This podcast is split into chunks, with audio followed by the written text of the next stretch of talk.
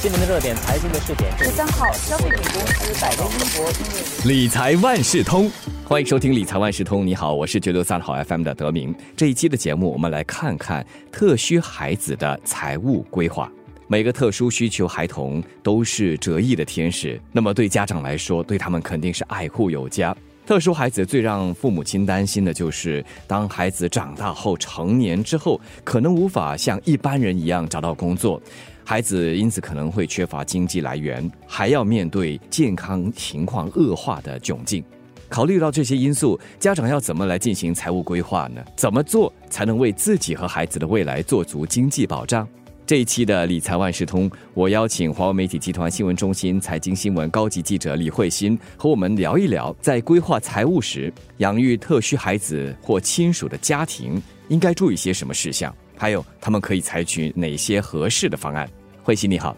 德明你好，大家好。说到有特殊孩子的家庭，在进行财务规划的时候，需要比一般家庭更注意哪些事情？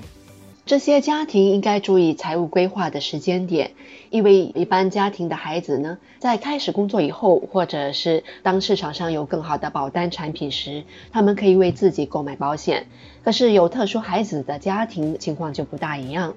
家长呢就必须考虑到孩子的成长过程中是否会出现一些出人意料的难题，比方说可能需要更多的治疗，病情可能恶化，所以他们必须不断的重新检讨他们的财务规划，来确保在他们逝世以后呢，这些安排是足以照顾他们的孩子的。其中一个考量点是自己的经济情况，专家说，家长呢必须考虑到要照顾孩子多久。比方说，是否要照顾他一辈子？还有就是，是否有其他的孩子呢？就是其他的兄弟姐妹可以帮忙，或者是贡献一些收入的。这些之外，还有就是特殊需求的孩子是否能够找得到一些简单的工作？那你把这一些考量点都综合起来，就可以知道，就是说你的收入可以支出多少，来安排规划一下。这些都会影响保险金的数额的。在一些有特殊孩子的家庭里，母亲可能在家里照顾孩子，那父亲呢，工作赚钱养家，两个人都必须要有足够的保险保障。所以，家长在购买保险的时候，应该确保赔偿金足够涵盖哪些方面的支出呢？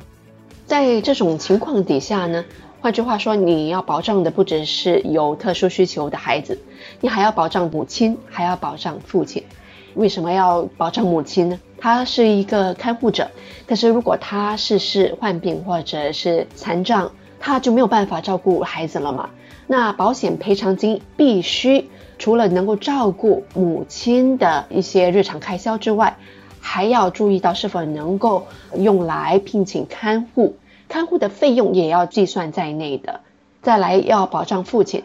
父亲呢是家庭支柱，所以他的收入。就是要应付全家人的生活开销，那如果他出了意外，没有办法工作，就代表说你全家就没有收入，所以特殊需求的孩子的花费可能会比一般家庭更高，因为要考虑到孩子的复健治疗、益智课程，还有就是托儿所费用。目前市场上为现有疾病患者提供保障的保险公司其实蛮少的。既要保障自己，又要照顾到孩子未来的需要，家长可以选择的保单究竟有哪些呢？专家是建议家长为自己购买定期人寿保险，也就是 term insurance，同时也要购买重病保险、长期护理和个人意外保险，这样才能够获得更全面的保障。而孩子呢，在购买医疗保险时可能会遇到困难，呃，这是因为多数保险公司是不为拥有现有疾病的患者提供保障的，也就是拥有 existing conditions 的一些受保人，他们也不接受患有心理或生理残疾人士的保单。虽然说一些公司可能会允许购买保险的部分，可是保费会比较高。回保额会稍微有受到影响，还有另外一个方法就是，许多家长都会为孩子买储蓄保险的，可是，在这样的情况底下呢，保单可能就不含保险的部分，而是只有储蓄的部分，孩子的医疗开支呢，换句话说，就是要由家长来支付，所以家长自己必须有充足的保障。不过家长还是不用太过担心，因为如果孩子需要住院，还是能够从政府推出的终身健保计划收回。那您如果有了 Medishield Life，孩子将能够支付住在政府医院 B 二或 C 级病房的费用。啊，另外就是政府也在去年推出终身护保 Cashier Life。这样子，孩子到了三十岁就会自动加入这项计划。那不论是否以残障或者是患病呢，在 Casual Life 的计划之下，只要你无法自理任何三项日常活动，受保人呢终身可每月获得至少六百元的赔付额。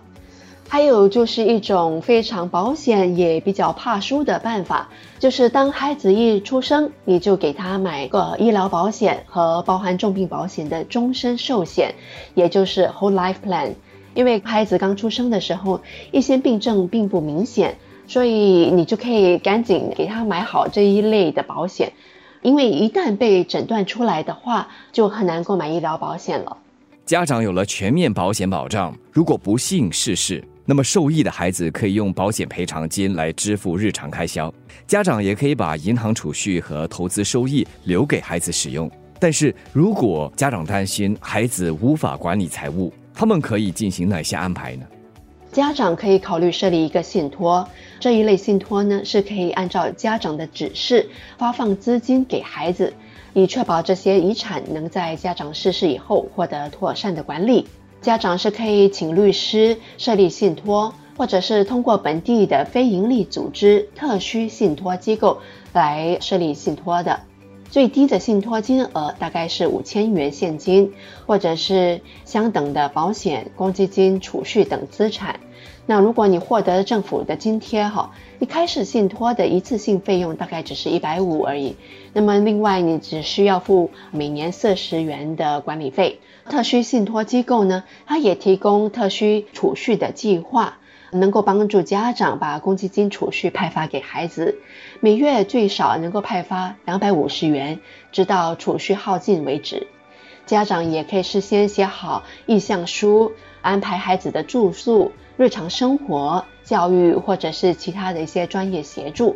这是防止，就是说，当两个家长都过世，或者是当唯一的家长因为各种原因而无法管理财务，最后呢，就是家长可以考虑设立遗嘱，或者是委托可信任的人来帮忙照顾有特殊需求的家属。这一期的理财万事通，我们请慧心谈一谈，家中如果有特需子女，父母在做投保的时候需要有长远的规划。再次感谢华媒体集团新闻中心财经新闻高级记者李慧欣和我们分享。我是九六三好 FM 的德明，理财万事通，我们下期见。理财万事通每期提供你最需要知道的理财与财经知识。如果你想了解更多，可以到早报的 SG 搜索联合早报财经专栏理财简囊。我是九六三好 FM 的德明，我们下期再见。